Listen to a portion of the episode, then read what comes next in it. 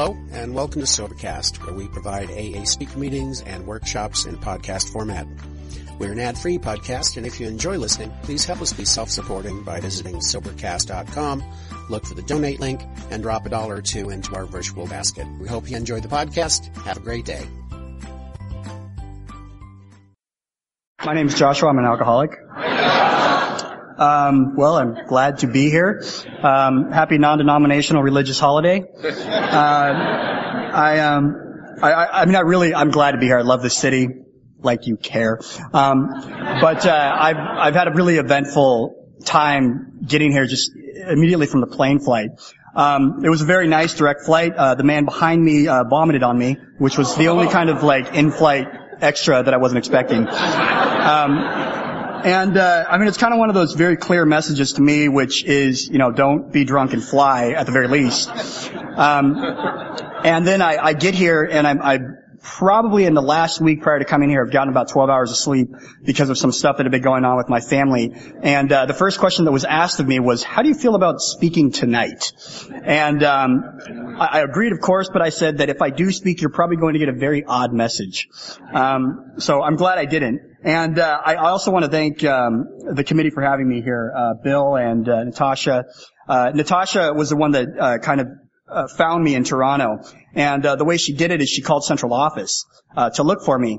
And what happened is I just I get a call from a friend, and they're like, "Central office is looking for you," and I thought to myself, "Damn, it's finally happened. I'm getting kicked out of AA." but uh, thankfully it was uh, the invitation to come speak here. And um, I, I want to thank uh, my friend Serena for speaking on Friday. Um, really, like in terms of speaker rotation, she's kind of the hero of the of, of the weekend. And but I kind of feel that everything worked out really like perfectly because um, between you and I, I am much more spiritual than Serena and.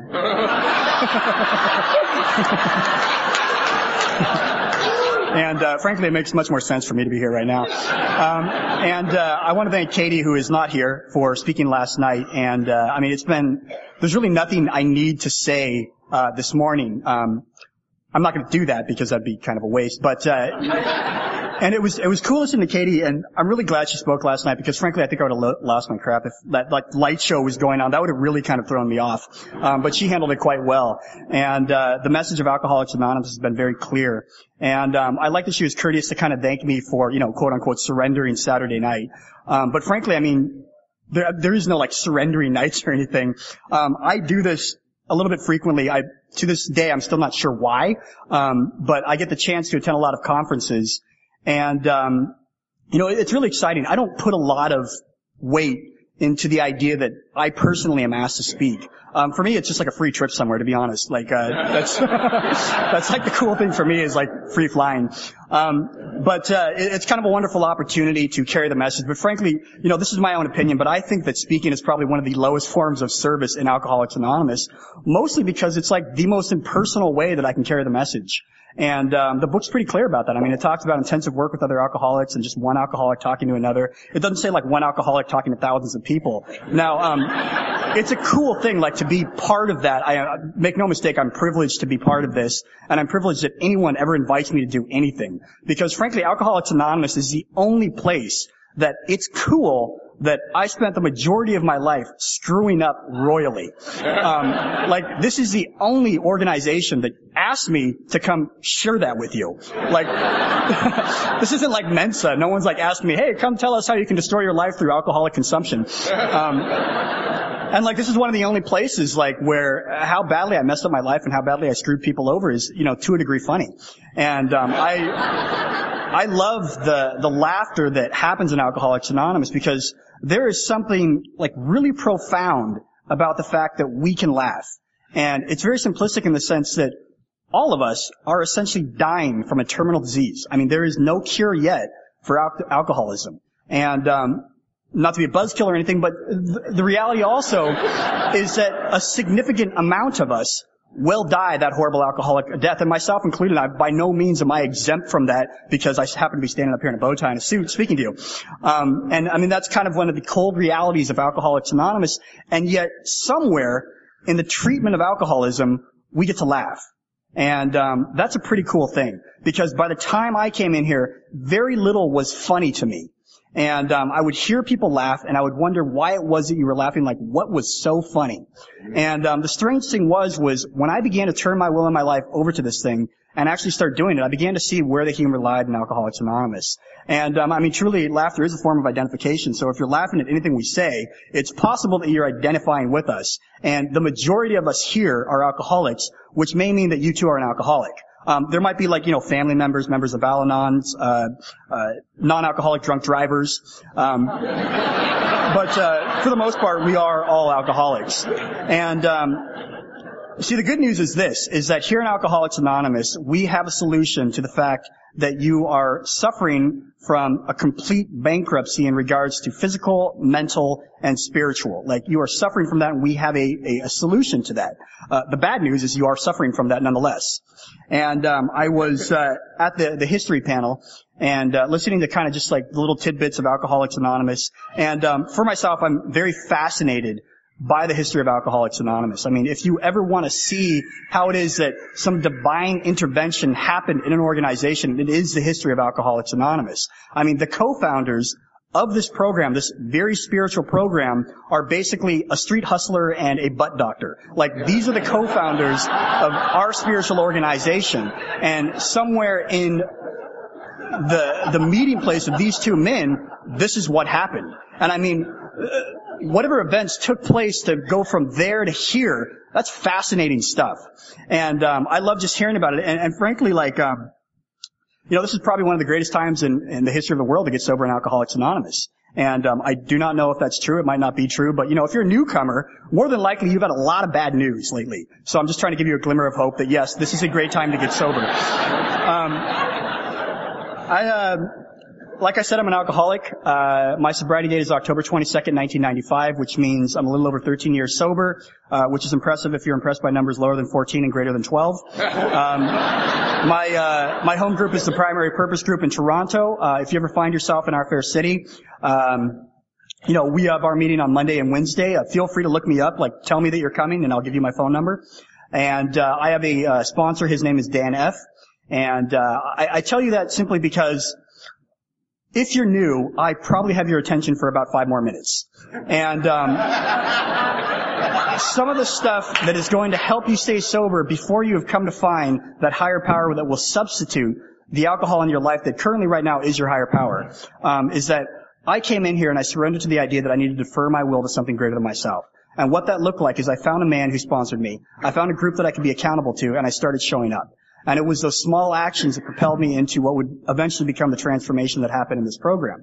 So if you're new, that's good stuff to learn. Find a sponsor. And um, I've come from the lineage of sponsorship that it's much better that I have a sponsor that doesn't work out that well than me try to sponsor myself. Like, just pick anybody. And um, the criteria that I used to pick my first sponsor was he had an afro, which I found very fascinating. Um, and he seemed like the kind of guy that would lend me money. And that was the criteria that um, I used to pick my sponsor. And fortunately, even with this very spiritual criteria, I found a guy who was capable of transmitting the message of Alcoholics Anonymous to me when I was still absolutely insane. And um, that is a providence of grace that we talk about in this program. And I moved to uh, Toronto from uh, Southern California about seven years ago. I got sober in Southern California. My original home group was a Pacific group, and um, uh, I, I, got this sponsor in Toronto. Like I literally just picked him out, and uh, he ended up being a guy that had also gotten sober in Los Angeles and had been a member of the Pacific group at the same time I was, and we ended up knowing a lot of the same people. And more or less, he did not put up with anything from me. And um, one of the things he was fond of saying was he would say like, just pretend you're a newcomer.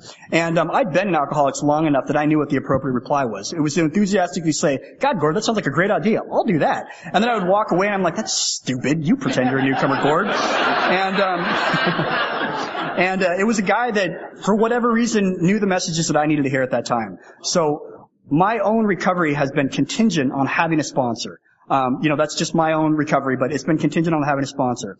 And the other thing that has been extremely good in my uh, sobriety is to have some type of meeting that I am accountable to, whether it be in my home group or it just be some meeting where I am connected to the fellowship that comes to that meeting. And um, Katie, when she was speaking, talked about meeting sobriety. And um, I know meeting sobriety. Like you go to the meetings, you hear what's being said, you filter it through your own head. It never comes out quite right, and then you just go about there and you live your life. And the problem is, if you're an alcoholic like me, that is not powerful enough to remove the obsession to drink and remove the insanity that is inherently within my mind as a result of being an alcoholic. Like, I need something greater than just the meetings of Alcoholics Anonymous. Now, for me, it is entirely necessary that I'm a member of Alcoholics Anonymous. And one of the requirements for me to do that is to attend meetings and to be accountable to a fellowship and be part of a spiritual community. That's what the meetings serve for me. Um, but just coming to meetings, like that's never done me good enough. Now, if it's working for you, I don't mean to insult you. Like that's awesome. If it works for you, that's great. It just it never really worked for me. And um, and you know that's the things that, in a very simplistic way, kept me sober in the beginning. Um, I uh, I was uh, in the morning. I went to meet some friends, and one of the cool things about these conferences is I've gotten to know a lot of people in the time that I've been sober. Um, I probably, in most major cities in North America, know at least a couple people um, in this program. Um, I assure you, it's not because I'm a likable person. Um, it's just that at some point in time in my sobriety, I came to the realization that if I want to be here and I want to be happy and sober in my life, Alcoholics Anonymous is more or less my best shot at that. And so I turned my will and my life completely over to Alcoholics Anonymous, and that was the end result of it, that I got to be part of this fellowship in a way that I'd never understood. And um, I know a lot of people, and the cool thing about coming to conferences is I'll always have that moment during the conference where I'm surrounded by people that I've known for sometimes a very short time or sometimes for nearly the entire time I've been sober. And it strikes me, dear God, we're all still here and alive.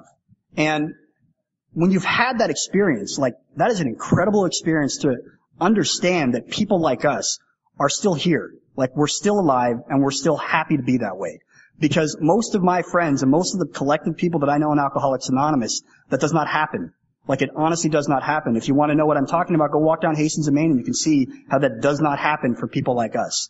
And um, so I walked to Gastown this morning and, uh, you know, I stared across the water because what kind of spiritual speaker would I be if I didn't stare longingly across the water? and, um, and then I, uh, I met up with some friends and we were talking and, um, we were just kind of talking about my family. I like talking about my family. Um, I, forgot to also mention I was 19 years old when I got sober. I'm incredibly grateful that I got sober at that young age. Um, if you're young and you're sober, this is honestly the best thing that has ever happened to me in my entire life. Like honestly, being a member of Alcoholics Anonymous more than likely will be the greatest feat that I do for my entire life. And um, if uh, and if you're young and like that sounds really dumb, I understand. Like I totally understand. And uh, what I would simply say is this: I consider myself at least a semi-intelligent person, and if in the last 13 and a half years of me being a member of Alcoholics Anonymous, if there was nothing here, like if you honestly had nothing to offer me, I kind of think that I would have figured it out in 13 and a half years. Like I honestly think that I would have figured that out in 13 and a half years. Like maybe in the fourth year I would have thought, you know what? You guys actually have nothing to offer. But I never found that out. Like that's never been the truth of Alcoholics Anonymous for me. So if you're young and you're sober, again, this is the best thing you can possibly do if you are an alcoholic. And um, I was sitting with my friends and we were talking about my family, and I like talking about my family. My family is kind of crazy. Um, my parents are wonderful people. Like honestly, just wonderful people. Um, I was born in the Philippines. Uh, I was born to a very affluent family. Um, there was a bit of an accident, that accident me, being me born. Uh, my mother was 16 years old. She was an intravenous drug user. My father was 16 years old. He was also an intravenous drug user. Um, in the Filipino culture, when you are politically connected, it's kind of not cool to not only be a heroin user, but to have a baby out of wedlock. And so I was very quickly put up for adoption and um, my parents adopted me. Um, for lack of better words, the two people that adopted me were white people, and uh, they adopted me and expedited me to the United States of America. And on top of adopting me, they also adopted five other Asian children. So in conjunction with being incredible people, they also had something of an Asian fetish. And, and my parents, my parents are both, my father's in his mid 60s, my mom is either, oh god, she's gonna be 60 on the 15th. So my parents are in their 60s, and they're one of those people where the older they get, the more interesting their lives get. Um, my father's done well fairly financially. He's now in a position in his life where he's thinking about retirement. Um, they basically run these like extreme marathons uh, and together, and uh, they're obnoxiously in love with each other. And um, you know that's my family, and they raised us with good God-fearing like values. And uh, for whatever reason, I was the only kid that it just did not take with. Um, for example, uh, one of my sisters, she's like a, a, a first grade teacher in the community. Uh, she has kids. She's married. She's like an upsta- upstanding member in her community. Um, you know, my brothers are doing well. And um, the sister that is most like me, um, her rebellion was to become a uh, a professor at a Southern California university and teach uh, liberal sociology.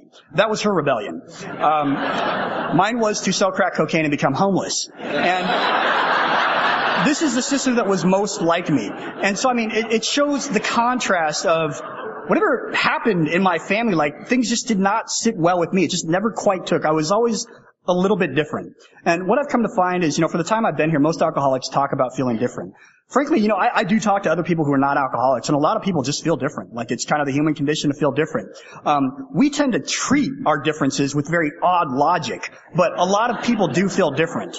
Um, one of the exceptions for me is when I drink, I don't feel different. Um, that does not happen for the general populace. Not everyone feels that way when they immediately take a drink, or moreover, when I just think about drinking, I stop feeling quite so different. Also, I like to say, if you haven't yet already noticed, I talk kind of fast. Um, this is not because I'm nervous. I, um, it's because my head moves very quickly. Like my thoughts just move very rapidly. I assure you, this is not because I'm intelligent. Um, most of my thoughts uh, revolve around elaborate disguises I can wear in candy. Um, they just happen to move very quickly. Uh, when I was uh, talking to my first sponsor, I was telling him about like my heyday of drinking and using. And uh, at a point in time, I was uh, homeless in Seattle, and what I had done was I'd stolen a blank doctor's prescription script and uh, was filling out these bogus prescriptions and going all over the town and getting this prescription medication. Um, if you're new, that doesn't work anymore, so don't try it.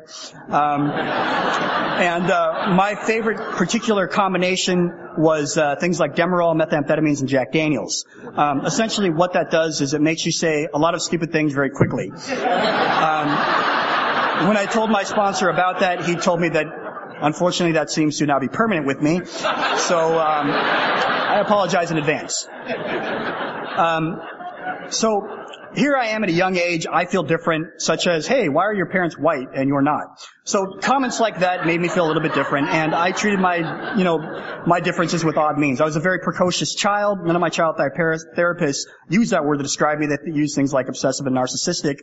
Um, but uh, some of the things that I liked to do when I entered a room, it was uh, incredibly important for me to lick my finger and touch adults on their bare skin. Um, it was also important that they didn't see me do this. Um, I also immediately took mental inventory of all the metal objects in the room. Um, if I had time, I would also lick my finger and touch them, but that wasn't necessarily necessary. Um, and I often like to conduct experiments with um, electricity in my own urine.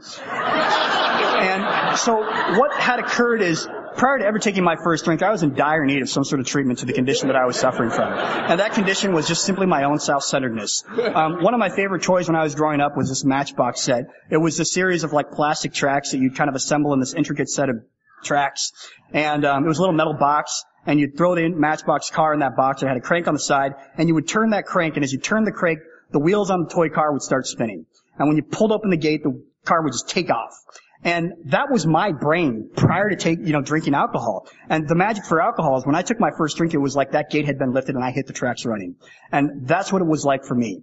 And um, my first drink at the age of 10 years old was very appropriately vodka and Kool-Aid. Um, I, uh, I had got invited to that epic party as a youth, and um, time is it? And uh, some of you may have been there. It was at Dan Dustin's house. And we were drinking vodka and Kool-Aid, and we were shooting fireworks at cars, which in the state of Colorado is illegal. And so the cops started chasing us, which I felt was an overreaction, but kind of fun. And they they cornered us in a creek, and um, they surrounded us, all two of the cops. and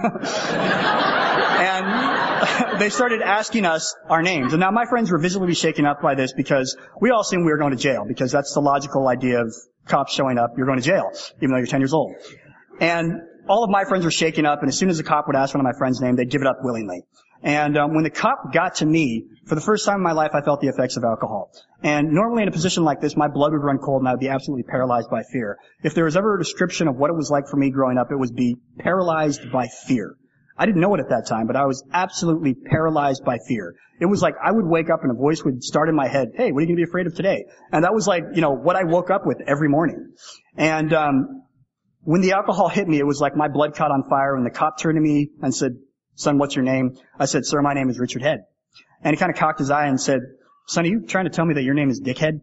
And, um, I said, well, sir, I've always preferred Richard. And the cops kind of turned to each other and laughed, and they let us go. Now, more than likely, they were going to let us go. But as me and my friends stumbled away, we were convinced that we had just escaped inevitable incarceration because of what I had just done. And um, they were patting me on the back and telling me that that was the most awesome thing that they'd ever seen, and I knew it. I mean, I knew to the depths of my soul that that was the most awesome thing they would ever see ever. Like, um, for me, that was my first kind of spiritual booyah. It was like God Himself had come down and given me a high five. That's what that felt like. Um, and when I came into Alcoholics Anonymous, one of the things that allowed me to stay here was the intentional verbiage that you guys use to describe the spiritual experience. Because every time you would talk about that psychic change or that spiritual experience that we talk about in our literature, it would be the best descriptor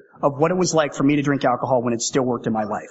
For example, the definition we use for the psychic change or the spiritual experience is a profound alteration in the way that we react to life. A profound alteration in the way that we react to life. That sounds a lot of what it was like to drink alcohol when it was working for me. That is perhaps the best definition of the effect of alcohol on me when it worked. A profound alteration in the way that I reacted to life. And to this day, Nothing has ever substituted that power in my life. Nothing quite worked for me like the alcohol did, except for the heroin, the crack cocaine, the marijuana, and all that other stuff I did. But nonetheless, nothing else in my life was capable of enacting that instantaneous transformation in the way that I perceived you. Nothing acted like that. And that's probably one of the things that makes me an alcoholic is the way that the alcohol affected me so instantaneously, the way it changed my perception and the willingness that I would go through, intentionally or not intentionally, to chase that effect. And that's basically the story of my alcoholism, was the pursuit of that effect regardless of what happened to me. The great sacrifices I would make in my life to chase that effect that I had when I was 10 years old. And when we come in here, we'll use descriptors to say you were grandiose and immature, which all of us are very offended by. For example, for me, just because I had spent a large portion of my life pursuing a moment that I'd had when I was 10 years old did not make me grandiose and immature. I am just a little more nostalgic than the average person. and what happened for me is uh, perhaps because of genetics, perhaps because of whatever, I went downhill very quickly. And um, at 17 years old, I had been at that point drinking for seven years. I was serving a two-year incarceration in a state institution. I was at that time in um, uh, solitary confinement for what would be three months. And um, both my eyes were black, my knuckles were broken, and my nose was broken. And I was there for what the state was calling grand theft auto and uh, flight from a state-appointed institution, which is illegal. And um, in the midst of uh, getting my ass kicked by the counselor in there because I was refusing to stand emerits, which was what they call it, when you're in solitary confinement in this institution, the only thing you have to do is spend eight hours standing against the wall. Now that seems like a simple request, but I refused to do it because I'm defiant.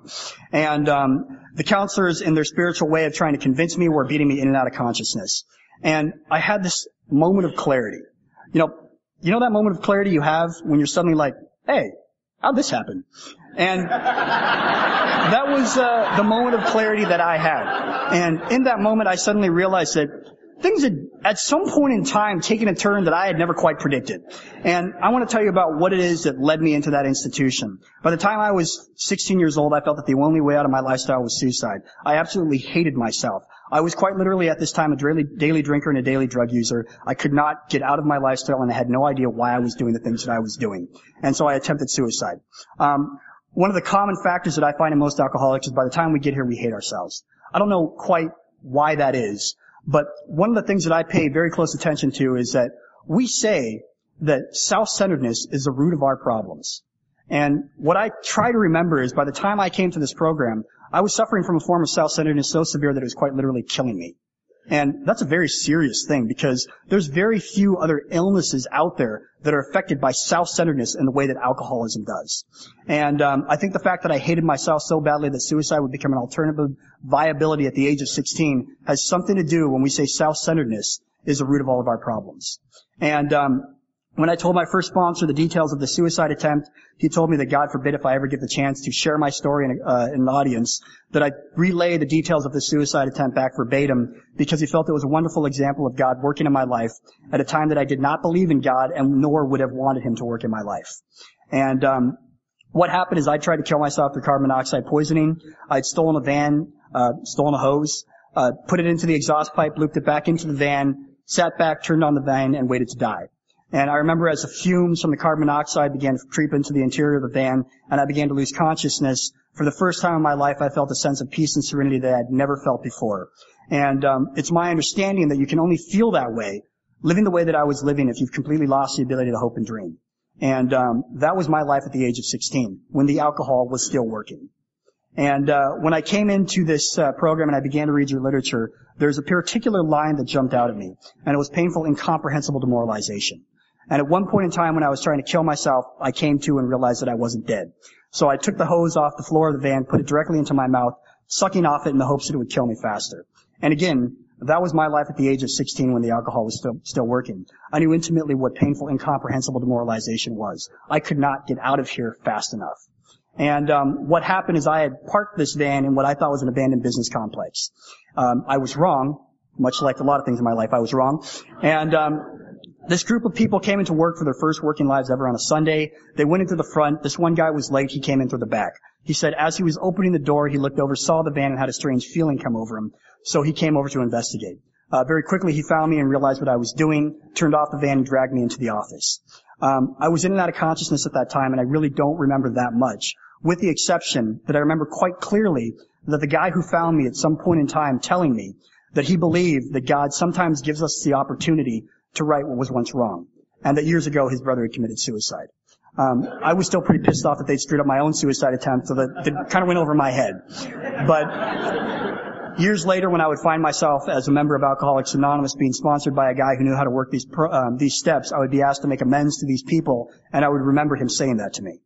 Um, I remember my father walking in with the paramedics and he was crying. And um, I'd always pictured my father as this kind of very emotional stoic person. I'd never actually seen him cry.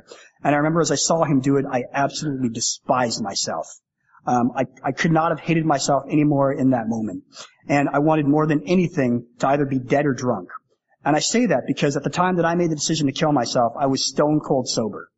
The reason that's important is because for the 13 and a half years that I have been sober, I have basically found two alternatives to active alcoholism. The first is dying, because obviously dying shuts off this disease. And the other is this. Now I know, and it says in our big book that we do not have a monopoly on recovery. This isn't necessarily the only way to get sober, but for me it's been the only way. And um, if you've reached a point in your life and you are at that jumping off point where the only viable alternatives in your life are either, are either killing yourself or becoming a member of Alcoholics Anonymous, and that is a really, really difficult decision for you, we understand. We, I mean, we really understand that. And um, when I got came into Alcoholics Anonymous, some of the impetus of me getting sober is I was convinced that the sheer pain and misery of being sober in AA would give me the you know the courage to kill myself, and that was partially why I got sober. And um, I used to think that's a horrible reason to get sober, but what I've come to find is that's probably one of the best reasons, and probably one of the most common reasons that alcoholics of our variety try to get sober, because the only other alternative is death, and that's actually seeming like a pretty cool deal. And um, what happened is I was rushed to the hospital, and the doctors tried to explain what I had done to myself. Um, they said an average human would have a carbon monoxide level of a two or three. When I came in, my level was at a 30. And um, they said I was quite literally moments away from dying. Uh, there's no logical reason why I'm still alive. And um, I, I, I like to believe that I'm somewhat on borrowed time. And the reason I like this particular story and this fellowship is by no means is that an uncommon story.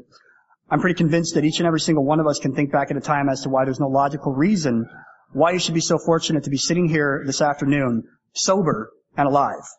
And see, that is the great providence of grace that lies in Alcoholics Anonymous, is there is no reason why any of us should be here, like sober and alive. I mean, honestly, it just doesn't happen for people like us.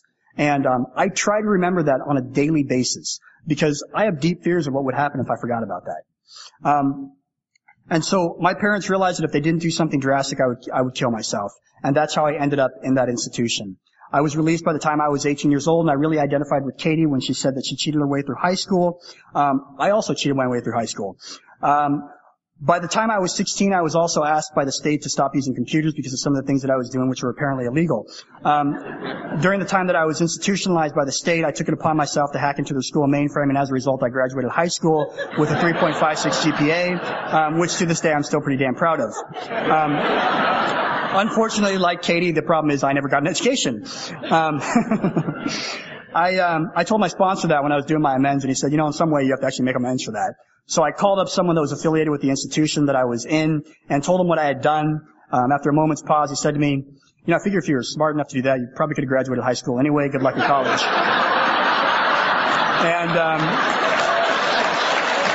and, and, you know, I have been in the continuous process of trying to rectify my academic situation and trying to seek a higher education, and you know, that's been a wonderful part of my own recovery. Um, so what happened is I was released when I was 18 years old. I was completely psychotic. The place that I had been institutionalized in had been on and off shut down by child protection agencies because of the rampant accusations of physical and sexual abuse. And I was absolutely psychotic by the time I was released at 18 years old.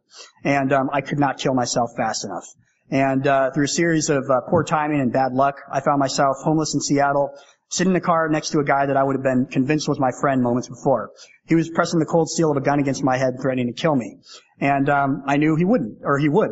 I had liberated some product from him, and he was not taking kindly to that. and um, in the moment that he was pressing the gun against my head and threatening to kill me, the thoughts that were going through my head were, "Please just pull the trigger. Please just pull the trigger. I hate myself. Um, I don't know why it is that I do the things that I do. When I wake up and I see the sunlight coming in through the crack of the corrugated steel that is covering the dumpster that I am now living in, and I wander the streets of Seattle, and I'm fortunate enough to catch a reflection of myself in a storefront window, I cringe in disgust with the fact that I lack the courage to blow my own head off. Please just pull the trigger. And that's what I was thinking. And at the exact same time that I was thinking that, the other thought that was running through my head was, I wonder if I can pop the door handle and roll out of the car before he can pull the trigger. And see, that is a great dilemma of my alcoholism. I lack the power to propel my life in any direction that seems to lead in any sort of positive way. I lack power. And it says in our literature. It's one of the most spiritual lines probably in the world. Lack of power was our dilemma. And see, that's why the alcohol was so important in my life. That was my power. And for a very long time it worked. Well, actually not that long. I got sober when I was 19 years old. But for a very long time at the age of 19 it worked. And, um, and I heard Serena uh, years ago at a young people's conference, and she said something that has sat with me ever since I heard her. And um, I'm going to paraphrase this, so I'm sorry, Serena, if it's um, not what you said. By the way, that was a really good talk years ago. Um, but um, what she said is she's not sure if the planets and the stars will ever align in such a way that will compel her to, against all odds and against her better judgment, want to get sober. Because why is it that people like us suddenly want to get sober? I mean, our lives are bad, but my life had been bad for a long time. Why is it that I suddenly want to get sober? Why is it that I suddenly understand there might be a problem with the way I drink? Why is it that I've suddenly surrendered to the idea that I need to let go of alcohol if I want what I don't have? Why does that happen? Like I honestly don't know and I'm not willing to chance that because it finally happened to me and I hit bottom. And my bottom was simply the painful, undeniable realization that I was not who I thought I was. And what happened for me is the alcohol and the drugs ceased to work in my life in the way that they used to, inasmuch that no matter how drunk I got, I knew exactly who I was, exactly where I was going, and for some ungodly reason, I was no longer okay with that. And the alcohol had ceased to work in my life in the way that it used to. That was my bottom. And if you're here in this program, my guess is you've had something very similar to that. That moment when you suddenly realize with that gut wrenching awareness, that hyper awareness that happens to us, this isn't working. And if I run, I have nowhere else to go. Why does that happen? We talk a lot about spirituality and we talk a lot about the providence of God and we talk a lot about faith and grace. I don't know why that happened for me. And like my whole deal is I'm not willing to question that enough to find out if it will ever happen again. Now, I understand that one of the common experiences in Alcoholics Anonymous is to come in and out of this program. I did not stay sober from the first meeting that I came in here, but I caught the message fairly quickly. By the age of 19, I had quite literally lost everything. And now, granted, at the age of 19, it's really not that hard to lose everything. But nonetheless, I had lost everything and I had arrived to that point where I was willing to surrender to somebody else to see if I could get something that I'd never had, and that was happy sobriety. And um, that eventually led me into working the steps. Um, now, one of the most effective ways. What time do I stop?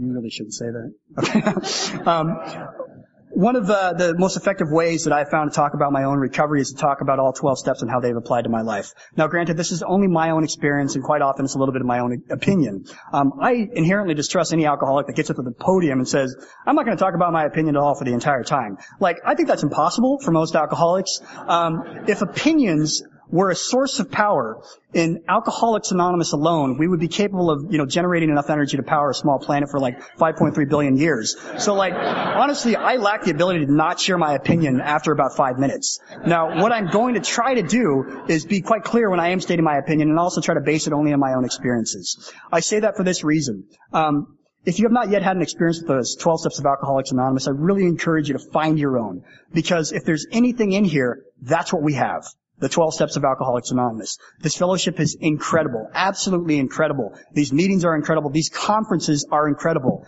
But if we didn't have something real, something spiritual to back them up, then this conference would just be a show. I mean, it would quite literally just be kind of like a concert or entertainment. And for some people it is, and that's cool. But I think there's something much deeper and much more substance that lies in here. And I believe that's the 12 steps of Alcoholics Anonymous. Um, before I talk about those, I just want to make a quick mention of the traditions. You know, the best kept secret of Alcoholics Anonymous. Um, I, uh, I like the traditions. You always get to this point in sobriety where it becomes cool to say I like the traditions. Like as if they're better than the steps. I like the traditions. They're more important than the steps. Um, anyway, I started discovering a bit about the traditions. Uh, one of the ways I did this is as a form of amends to, I guess, old people. Um, I had to drive circuit speakers around in Los Angeles that were too old to drive themselves to the meetings that they were speaking at. This one lady that I often drove around was a name uh, was a lady by the name of Marie. She had 55 plus years of sobriety at that time. I don't know if she's still alive, but she was around when Bill W. was still alive, and she went to meetings before the traditions had been fully instated. They existed, they just yet haven't taken root in the meetings. And she would tell me about Alcoholics Anonymous prior to these traditions really existing. And unbeknownst to me, this program was not the all-inclusive place that it is today. Um, it used to be highly exclusive. There are meetings that were segregated by race. There are meetings that were segregated by sexual orientation. There are meetings that were segregated by business affiliation, by religion, by you name it. A lot of variables that were often quite out of control of the members of Alcoholics Anonymous. And Bill W. and some of the other founders realized in their wisdom that if something wasn't done, we would die. Because if alcoholics could not at the very least be exposed to this message through the meetings, our lifeblood would run cold. And so they came up with the traditions. And these are the things that I believe protect our fellowship from ourselves, from our own self-centered interests that exist even after working the steps and finding a spiritual way of life. And I like to think about the primary purpose of carrying the message to the other alcoholic. This is one of the most powerful things in my spiritual toolbox. Um, it is one of the reasons that meetings work in my life. Um, see, what I've come to find is after 13 years of sobriety, often a lot of my problems reside solely in my head. Literally, my problems reside in my head. Like just what I'm thinking of. That's my problem. And I go to a meeting, like I go to my home group, and suddenly, you know, I've studied the traditions and I realize that the moment I walk into that meeting, my primary purpose in my home group is to attempt to carry the message to the still suffering alcoholic. That is my primary purpose. And when I align myself with that primary purpose, something shifts in my head. And when that happens, almost magically, my problems go away. And that's one of the reasons the meetings of Alcoholics Anonymous work for me, is because it quite literally removes my problem. And it talks about that in the book. It doesn't say God's going to figure out a way to manage our problems. It just simply says our problems will be removed. And that's one of the ways it happens. And um, that's one of the reasons I respect the traditions. Um, now the steps. I um, I came in here, and obviously the first step I worked was step one. And uh, three very simple questions were asked me. Uh, that first question was, do you find that when you drink, you have little to no control over the amount that you drink? Uh, what my sponsor was asking me was, do I think that I suffer from the phenomenon of craving, that physical allergy that sets in my body once I take that first drink? And I knew that was true. I knew the first moment that I started drinking, for whatever reason, I was physically compelled to continue drinking. much different than all of my other friends. Because I would hear that the reason I'm an alcoholic is I drank to get drunk. I started drinking when I was 10 years old, and I can assure you that me and my 10-year-old friends, the only reason we drank was to get drunk. It wasn't like we'd acquired a taste for whiskey. I'm Asian and 10 years old. I didn't even have pubic hair. It wasn't like I'd acquired a taste for alcohol. I was drinking to get drunk. And, um, but the thing that began to separate me from possibly my other non-alcoholic friends is I quickly came to find that when I drank, I had to get drunk. And with them, it was almost like a choice. Like they could drink and decide, hey, I don't don't want to get drunk, so I'll stop. That seemed to be a choice that I always lacked. Like I never had that. So I knew the answer to that question was yes. And the other question that he asked of me is, when I honestly want to, do I find that I cannot stay sober on my own? And what he was talking about there was the mental obsession. The fact that in every sober waking hour, the most paramount thought, as in the thought that pushes away all other thoughts, is, how can I get drunk, regardless of whether or not I want to drink? And that's a problem. Like, I suffer from that in sobriety. That's what happens to me when I am not drinking is the only thought is how can I drink? And the weird thing is I don't even know that's happening until I pick up that drink and it starts going off again. And I answered yes to that because I'd become aware of the fact that that was happening in my life. And then the last most important question that was asked of me was, do you find, or no, do you like the way that you're living? And that was kind of one of the most important questions because I hated the way I was living. I mean, that's why I come to Alcoholics Anonymous. I absolutely hated the way that I was living. And what he was talking about there was a spiritual malady. The fact that when I am sober and when I am drunk, what I feel is a state of irritability, restlessness, and discontentedness. That is my state of drunkenness and sobriety. Irritability in the sense that I am quickly angered, quick to frustration, um, discontented in the sense that I cannot wrest any satisfaction or happiness out of the way that I live. And um, what the hell is the other one?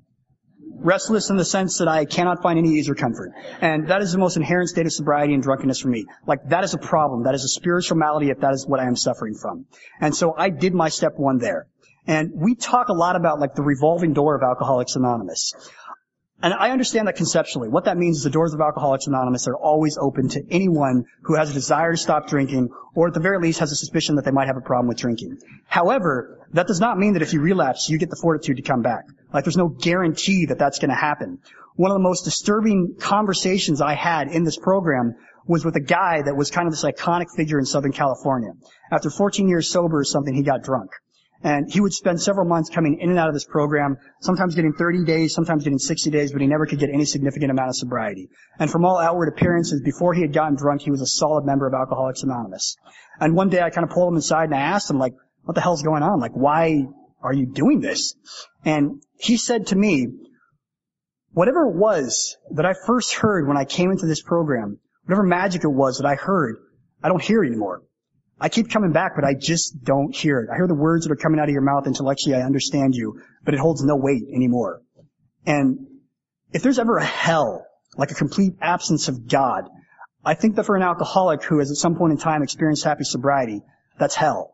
To come into Alcoholics Anonymous, the one place that has ever afforded me a state of peace and serenity and not hear the magic that's here, not feel the spirituality that we emanate in these rooms. That would be hell for me. And that could be me. Like, I could be the guy that goes back out and just keeps trying to come back in and just doesn't hear it any longer. Like, that is a powerful message for a person like me. I have no idea whether or not I'll get to come back in if I go out. And um, that is the powerlessness that I suffer from as an alcoholic. And the logical thing, finding that I am powerless, is to move on to step two, and is to find a power that can restore me to sanity. And um, I was very stupid when I came into this program, and uh, fortunately, my sponsor often used simple analogies based on my past to help me understand the steps. And um, for step two, uh, I uh, I saw like you know I saw the big book, and it said God, and then it changed to higher power, and I'm like, you know, I have a fake high school diploma. I'm not stupid. I know that you're talking about God. and um, I went to my sponsor and I said, you know, I can't do this. I don't I don't believe in God, and if I do believe in God, like He's not a guy that wants to do anything with me. I can't do this step. And so he used a story that I had told him to help me understand this step. Uh, for the two years that I was institutionalized, it was kind of a general rule of thumb that we knew in the doctor's office. If you saw anything that looked like uh, prescription medication, you stole it, obviously. And um, I was in the doctor's office. I saw this box of medication. On the box, it showed two old people walking down the beach hand in hand, and it had the words for the ease of pain and discomfort. I stole it, assuming it's muscle, muscle relaxants because I'm intelligent. Um, I brought it back to the institution, being the spiritual being that I am. I shared it with my friends. Um, about an hour later, we suddenly realized that two old people walking down the beach hand in hand, and the words for the ease of pain and discomfort, we'd all just relapse on prescription strength laxatives. And um, for the next couple hours, we turned our will and our lives over to a power greater than we understood. the reason my sponsor used that particular example is I had told him that I'd never had faith in anything. And what he informed me was that it was not the quantity of faith that I lacked, it was the quality of faith. Like I needed to find something that was worth having faith in. And what he meant by that was, at that moment, when the alcohol and the drugs were still working in my life, the only evidence I had needed to act on faith was two old people walking down the beach hand in hand in the words the ease of the pain discomfort. And instantaneously, I turned my will and my life over to that, convinced that it would take me where I wanted to go. That is faith. And, um, what I love about the beautiful wording about this particular step is the only suggestion we make on your higher powers it be something that you understand and it be something that can restore you to sanity. And that's it. And I could do that. Like, I believe that my sponsor, that was enough in the beginning. And the book even says that the only concessions, the only surrender we have to make is we have to come to believe that living the way that we are living does not work. That's all we have to believe in the beginning. Because when we really do that, then we're going to become willing to surrender ourselves to something that's beside our own will. And when we do that in Alcoholics Anonymous, more than likely we're going to be put in touch with the power that can restore us to sanity. And that's what happened for me. And I moved on to my third step, and um, you know, I just surrendered to this program, and really what that looked like in my third step, having made that decision, all I had to do was start doing my fourth step. It was really that simple in the beginning. Having made that decision to turn my will and my life over to my higher power, which honestly at that time was Alcoholics Anonymous and my sponsor, was start doing my fourth step. And um, over the years, my own idea of what God is has evolved into something that I can really do business with, and I'll talk about that later. But in the beginning, all I had to do was start working my fourth step, and I began to make that inventory in the way that it's detailed in our book. And um, here's the thing about resentments. I was very unclear as to what's just anger and what's resentments. Um, for example, like if I hit my thumb with the hammer, my most instantaneous reaction is probably going to be anger, like, you hammer. And, you know, that's very normal. That's a very human thing to be angry at the hammer, even though I'm the one that hit my finger. And then after that, I don't think about it. A resentment is after hitting my hammer, or my finger with the hammer, I'm like, you hammer, I throw it across the room, and the next two weeks I think about how I'm going to find that hammer and everyone that hangs around with that hammer, and I'm going to them up. That's a resentment. And see, that's what I suffered from. I would drive to meetings and I would have these wars in my head with people that were in my group. And by the time I arrived to the meeting, I was pissed off at people in my group for these arguments that had occurred in my head. And, you know, that's what I was living with. And like, that's a problem. Like, you need to anesthetize yourself in some way if that's your way of living. And for the long time, alcohol did that for me. And you remove the alcohol, I'm just really pissed off. And the inventory was the first process that began to remove that from me. That poison that saturated every single perception of everybody in my life. And I made that inventory and I brought it to my sponsor and um, we began going through that. And at the end of the inventory, my sponsor looked at me and he said, now tell me all the things that you didn't write down. And to this day, it amazes me that my sponsor said that because he had like three years of sobriety at that time. And um, no offense to anyone with three years of sobriety, this is kind of just a joke. But um, I sponsor guys with three years of sobriety, and I don't really even trust them around open flames. But um, the fact that he knew to say that to me, and the fact that it was true, I had not written down a lot of stuff, but um, there were a lot of stuff that happened to me when I was homeless. There was a lot of stuff that had happened to me when I was a kid and I was institutionalized. There was a lot of stuff that I was deep, deeply ashamed about and just humiliated about. It was the kind of stuff that I had convinced myself there was no reason to tell another man this had happened to me just to stay sober. There's no logical reason why I should have to do this. And yet at the end of that inventory, it suddenly occurred to me for whatever reason, if I want what he has, and I began to realize what he has is happy sobriety, I needed to come clean for the first time in my life. And against my better judgment, I began telling him these things that I was deeply ashamed about. And um, after telling him these things, my sponsor was uncharacteristically quiet. And he said to me, for what it's worth, I'm sorry these things happened to you. Uh, perhaps in a perfect world, these things wouldn't really happen to any kid. And I'm sorry these things happened to you. But fortunately for you, these are no longer an excuse to live the way that you were living. And I heard that. Like, and it amazes me that I heard that because I'm not the person that hears that kind of stuff every time that I think back and I can recall hearing something that my sponsor said and understanding what he said, it amazes me that that happened for me. That is a divine providence and grace that exists here, that I understood what he was saying. And I believed him. And that was the first time that I felt the liberation that we talked about in here. It was the first time that I realized that I was accountable for the way that I, re- that I acted. And see, the reason that was liberating is because I had believed that in order for me to ever find happy sobriety, you all needed to change. Because you were my problem. And the only way I could ever get this was obviously if you guys all changed. And the problem with that is that those are impossible conditions to be met. And so the good news today is this. The only person that needs to change for me to stay sober is me. And having found, found a power that I could do business with, I began to realize that that was possible. I began to realize for the first time in my entire life that I could change.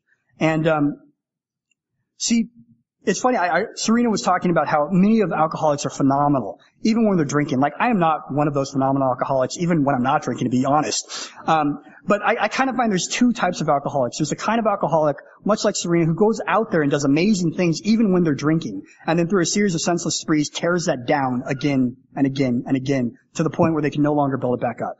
And then there's the kind of alcoholic as a result of their alcoholism, they never gain anything. And that was me. At the age of 19, I'd never accomplished anything, and I knew I would never accomplish anything. Um, I have no recollection of why I just said that. But anyway, that was the kind of alcoholic that I was. And when I realized that I could change, that was the first time that I realized I could change. I mean, I, I believed that I could not change the way that I was living. And that is a hopeless state of living. And um, after having done these two steps, I moved on to my six and seven. And my six and seven are simply coming to that realization that I have so many character defects that nothing short of divine intervention will be able to restore me to any sort of semblance of normalcy of life. And the example that I like to use, and I borrow heavily from a guy that I know named Sandy B, is, um, you know, for whatever reason I sponsor like an army of guys. And um, ever so often uh, they stay sober and they get a medallion. And um, at our meetings, we celebrate medallions. So they get up there and um, they take their cake. Uh, they say something semi-intelligible. Uh, people, you know, start applauding because that's what you do. Um, and they thank their sponsor. And I sit in my sponsor seat, looking all sponsor-like. And um, in a moment of divine spirituality, it, it, I become very aware of the fact that the reason my sponsor sponsee stayed sober is because he has a sponsor, and um, I happen to be that sponsor. So really, all the applause that you're giving to him should be coming to me, and. Um, that's my definition of, you know, spiritual pride. Um, what I'm actually looking for is gratitude. What I'm looking for is the gratitude that somebody actually wants what I have today. What I'm looking for is the gratitude that I actually have something that is worth giving to another person. What I'm looking for is the gratitude that today I am of purpose and use in another person's life in a way that I was never able to be of. I am of purpose and use in another person's life, which I have never been. I mean, honestly, by the time I came to this program, I had never been that way. By the time I arrived here, you may identify with this. I had all these grand schemes and plans about how I was going to better my life and your life. And what would happen is I would execute these plans and my life would get worse and your life would get worse. And like, that's a problem when all my best ideas are simply making everybody's life worse. And that's what I came here with. And um, as a result of these steps and trying to pursue a transformation through giving my defects over to my higher power to be of use to other people, my life is transformed. And we talk about that. We talk about our stories being effective to other alcoholics because it gives them the ability to identify with us. We talk about all the crap that I personally have gone through has been put to use. I mean, specifically put to use to other men in this program. I can't tell you the amount of times I've sat down with another alcoholic and shared something very personal. There's a lot of stuff that I do not share from the podium and very rarely share ever publicly in meetings that one-on-one I will share with another person because I'm convinced it will help them. And a lot of these guys stay sober and they tell me that it's helped them. And I know that's not me. What that happened is I've worked these steps and I've come to realize that the only freedom that I'm going to find is if I'm willing to use my past as a way to help other people. And that's truly six and seven. When these defects of character, these things that have always served to separate me from everybody else are used to somehow better another person's life. That's the transformation that happens in six and seven. And then I moved on to my eighth step and I began making that list of the people that I had harmed. And I brought that list to my sponsor and we sat down in his Mercedes and we went over that list. And at the end of going over that list, I felt more depressed than I'd ever felt in sobriety because I realized it was impossible to, for me to make amends to these people. And he looked at me and said, I bet that looks impossible, doesn't it? And I said, yeah, I mean, this is impossible. There's no possible way I can rectify all of this. Like I can't do it. If this is a requirement to being sober, I am screwed. And my sponsor said, you're right. It's impossible. There's no way you can do this. But he said, but my experience is this. If you're willing to make amends to all of these people, what is required to make amends to these people will be given to you. And that is my guarantee to you because that's what my experience was. Whatever is required to go around and rectify all of these harms that you have done to everyone on this list, if you're willing to make that amends, it will be given to you in order to make that amends. And I heard him again. And normally when I would hear something like that, I would think, you know, that's easy for you to say. You drive a Mercedes. Um, but I heard him say that, and I believed him. And the wonderful thing is, a lot of times I've got to sit across from another guy in my car and tell him that exact thing. Tell him that I know this list looks impossible, but my guarantee to you is this. If you are willing, honestly willing to make amends to all these people, whatever is required to make those amends will be given to you.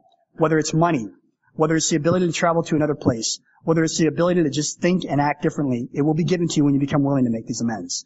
And that is the grand promise of Alcoholics Anonymous, and that's why we often coin that part about the ninth step when we are halfway through the ninth step, the promises. Because that is promises inherent in the collective group of Alcoholics Anonymous that have done those amends. And I want to talk about one specific amends that was very important for me.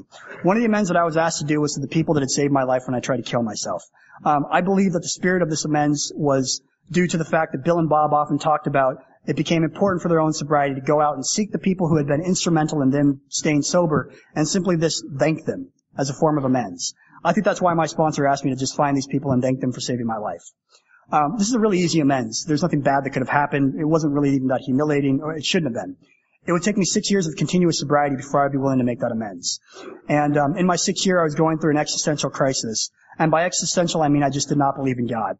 And more importantly, I was not connected to anything. And I felt that connection in the way that a void eats at you from the inside. And it became apparent to me that it might be associated with the fact that I'd never been willing to make that particular amends. So I went about to try to make this amends and find the people that had saved my life. And I went back to that old business complex, um, and I went into the building. They weren't there anymore. Nobody knew who they were. I went back to my car crestfallen, and I said a very quick prayer. And that prayer was, God, I think it's important that I make this amends today. If that be your will, um, give me a sign and make it really obvious because I'm stupid. I can count that I know of at least two times in my life that prayer has had an immediate result in my life, and that was one of them. Immediately after saying that prayer, it occurred to me try one more place. And so I walked into one more place, and sitting behind the counter was one of the ladies that had been there when I tried to kill myself. And not yet quite willing to give it up, I said to her, ma'am, the reason I'm here today is because years ago my brother tried to kill himself. and um, she looked at me and she said, no, I think it was you.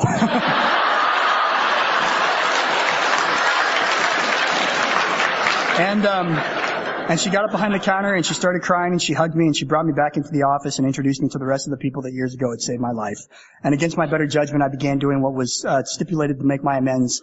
And all I had to do was tell them what my life was like and thank them. And I began telling them what my life was like and thanking them.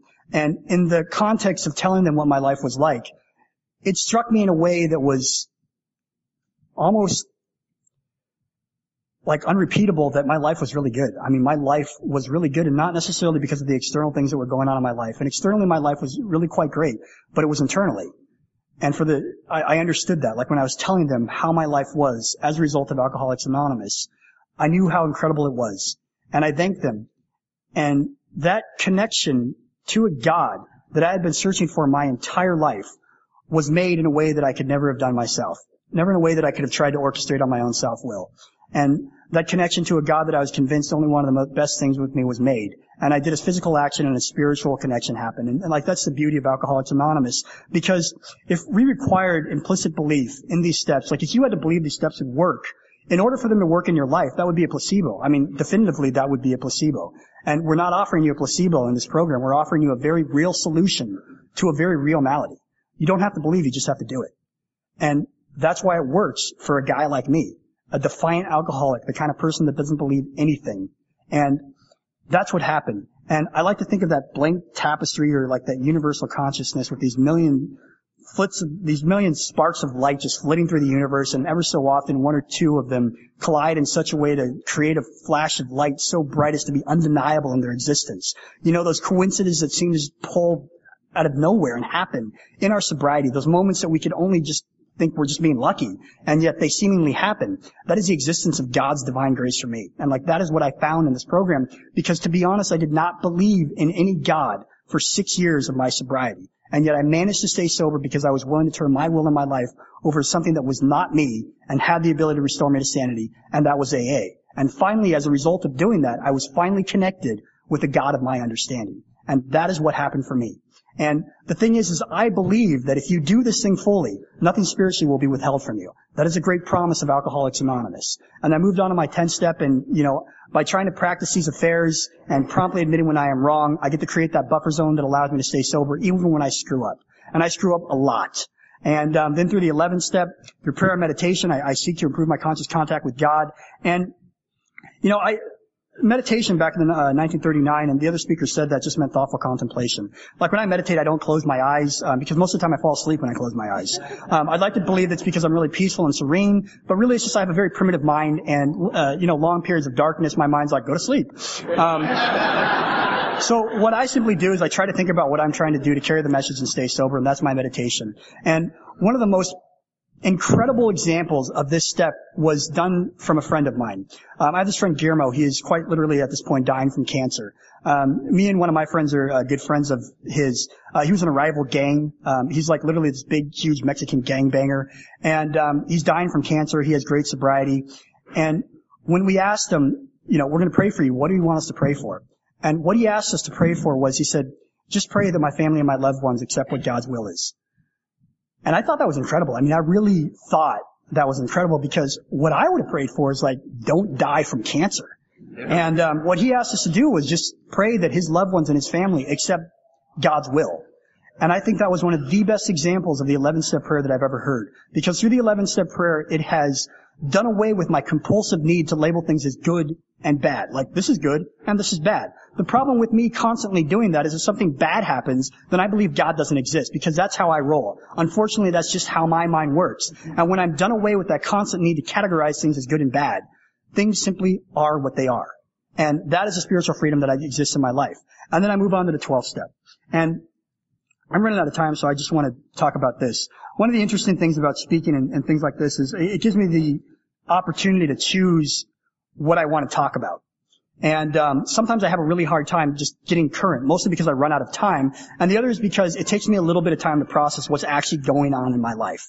And um, you know, Katie and Serena talked a lot about the difficulties that happen in sobriety. And if you believe sobriety is going to be just like the absence of pain, I'm sorry, that's that's not how it's going to be. But it, it's not the complete alleviation of pain. In fact, if anything, I believe if you're working the steps correctly, it will get very painful. And um, the good thing is a lot of the pain that we feel doesn't necessarily ever have to come back in the same way, but it does happen. And my sponsor used to say the most annoying thing to me, and what he would say is, "Thank God for your problems." There's this old Chinese proverb that says, "In every problem lies a gift," and sometimes we have those problems because we're in dire need of those gifts. And I used to hate him saying that, but I understand it now because I see that that in every problem is a gift, and sometimes these problems happen because I honestly do need the gift. And one of my favorite things about one of my favorite sayings about difficulties is um, by an American poet laureate. And what she said is, when a difficulty comes my way, I throw my arms in the air and I shout, thank you God for giving me the opportunity to grow closer to you. Um, and you know, that's, that's what I like. Um, a couple weeks ago, uh, damn, I, I, normally don't cry. Usually I have to think about sad things that happen to other people to start crying. Um, anyway, a couple weeks ago, Actually, I want to talk about this. When I was out there using, I went to my grandmother's house, and um, I love my grandmother. Uh, I call her Grammy, and um, I was kicking heroin at that time. And um, you know how we have those things where I'm never going to do this, or else I'm like a total loser. Uh, one of my things was not to steal from my grandmother. I, I stole from everybody else, but not my grandmother. Um, she'd always loved me, and uh, my other grandparents were racist, so they weren't all that into me being Asian. Um, but she had a, a, a particular fondness for me that I was just I loved. And so my thing was don't steal from Grammy.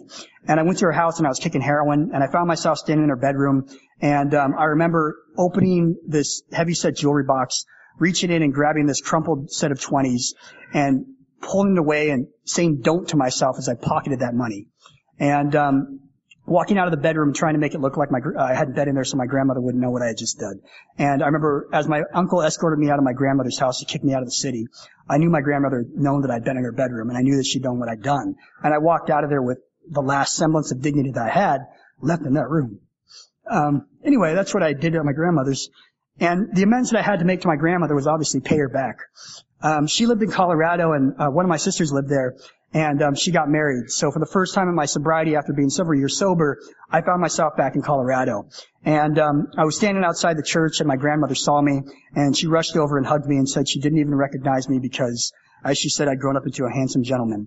And um, we hugged each other, and as we were hugging each other, I uh, placed this uh, crumpled pile of money into her hand, and um, And before she could say, don't give it to me, I said, just please take it for me.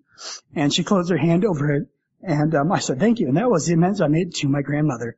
Um, two weeks ago, my mother called me and uh, said that her mother, which is my grandmother, had just gone into acute uh, hospice. And um, she was going to get there, and she was the first person to get there. Uh, none of my other family members could get there because my grandmother was dying, and it just so happened that I could get there first. So this was last week, and uh, I flew out to Colorado, and uh, for five days I sat with my mother six hours out of the day in an acute hospice, sitting next to my Grammy watching her die. And um, I'd love to say this is like a glamorous thing where I was like, you know, making amends, but frankly, it's just I have a relationship with my family today, and um, that's that's what you do when you're a son. Is when your mother calls you and your Grammy's dying, you show up. And um, now, obviously, that's a result of Alcoholics Anonymous, but that's just what you do. And um, and I showed up and I sat by her bedside and we listened to the sound of music because that was my mother, uh, my grandmother's favorite thing. And I can remember um, as a kid sitting next to her on that old tweed couch and watching the sound of music with her. And um, there's something both beautiful and horrible in watching someone you love literally die day by day, hour by hour. And um, before I left, I I, um, I stood with my sister. You know, the sister that would have absolutely nothing to do with me when I came into Alcoholics Anonymous. And uh, we both held my grandmother's hand and we said goodbye to her. And then each on our own, we said goodbye to her. And I stood next to her on my own and I ran my hair through her hands. And I told my grandmother that I love her and um, that I would see her soon. Well, not soon, but I'd see her later. Maybe soon. Who knows? Um, and um, that's what I did last week. And um, and then I flew home, and uh, the next day my mother called, or two days later my mother called me and she said, "Your grandmother's gone home." And um, that's what Alcoholics Anonymous has given me. I mean, it doesn't really sound that great if you're new. You're like, great, people who are dying. But um, here's the thing. I got to show up. And it's one of those weird alcoholic, or at least AA idioms, I got to show up. And for those of us who have had that transformation, that spiritual awakening, we understand what those words signify. I got to show up. And that's what happened for me is I got to show up. And it's just that beautiful transformation that happens here. I sometimes will hear people say that they've come in here, they've worked the steps, and not that much has changed for them. And now I understand what that means. I'm still a very crude person. I still thankfully have a bit of a sense of humor. Um, I'm still Asian. Um, I haven't grown that much since I got sober. Um, but for me, I've transformed in a profound way. I have absolutely transformed in a person that is unrecognizable from the person that I was when I walked into this program. That is the message that I have to give you is that I have transformed into another person. Like, I now know what it is like to stand by my Grammy's bedside and watch her die because I love her. Because that is the thing that I never understood because I was so self-centered, I did not understand what love meant. And I love what both Katie and um, Serena said about love. And see, the thing about this program is we can move toward hope, and that is the beautiful thing um, about this place. Like, the world moves for love. I mean, it kneels before it in awe. And I never knew that. Like, I never knew that that's what existed in this world. And I am never being the spiritual speaker again. Um,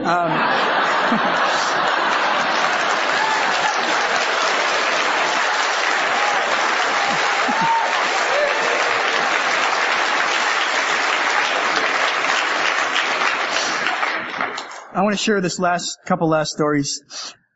I one of my favorite stories in the big book is The Keys of the Kingdom, and it ends with saying that we will have a wealth of friends. And that's been my experience. I came here assuming that you were the problem, and so logically having more of you in my life is not the solution. and um, I quite literally have a wealth of friends. I mean people that I would literally take a bullet for without hesitation. And I love them to the bottom of my heart.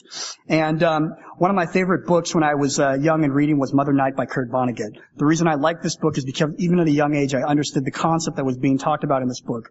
And that concept was how a series of tragic events would eventually ostracize and completely alienate the main character from society as he knew it. And um, shortly after I got sober, this book was made into a movie. Um, those two events are unrelated, but I remember watching this movie, Mother Night, and it, it captured perfectly one of my favorite scenes in the book. And what happens is the main character finds himself standing on a busy street, uh, appropriately in the rain, and he's standing there, and it suddenly occurs to him, if he were to stand there and not go anywhere for a week, or a day, or an hour, or a month, nobody would know. Nothing would change in his life. He had nowhere really to go. And I watched that and I realized how much that was like when I was drinking and how much that was like when I was sober before I found Alcoholics Anonymous. That was my experience. That as a result of Alcoholics Anonymous, I had been completely removed from both myself and everybody else in this world. And the problem is, is that's a problem for me. As much as I would like to believe that I'm comfortable with that, I am not comfortable being completely and profoundly alienated from everybody else in the world. And Alcoholics Anonymous is the thing that bridged that gap for me. And um, I like to end with this story um, because I haven't come up with any better story. But I'm a, a big fan of the concept of home you know, I was adopted at some point in time. My parents basically disowned me. I was a runaway. I had been searching for home my entire life. And um, I sponsor this guy who's from Chicago, who's 25 years sober. And before his 25 year medallion, me and him went out to eat, and we talked about the concept of home. And um, you know, he uprooted all of his sobriety and moved to Toronto. And um, he left his family and his, you know, the sobriety that he found for the last 25 years. And the thing that we are both ingredients of is the fact that Alcoholics Anonymous transcends home that for whatever reason, when we completely committed ourselves to this program and this fellowship, we came to find a home here. And um, I was out in Toronto and I was speaking at this convention, which was kind of a big deal for me because I was beginning to understand that I had found a place that I loved in Toronto. And I love being Canadian. Like I honestly love being Canadian, and I love Toronto. I love my fellowship. I love being there. And at the end of the conference, we had the dance, and I was sitting up and I was watching all of the friends that I'd made in Toronto. And um, they were dancing, they were having this wonderful time, and I had this absolutely overwhelming feeling overcome me. And um, often music has a way of expressing emotions and feelings that I'm incapable of expressing on my own. At that exact moment that I was feeling this, the music that went over the auditorium, the lyrics was, "This feels like home." And um, for me, I, I cannot think of any better way to describe my experience in Alcoholics Anonymous than "This feels like home." And if you're new, whether or not you know it, welcome home. Thanks.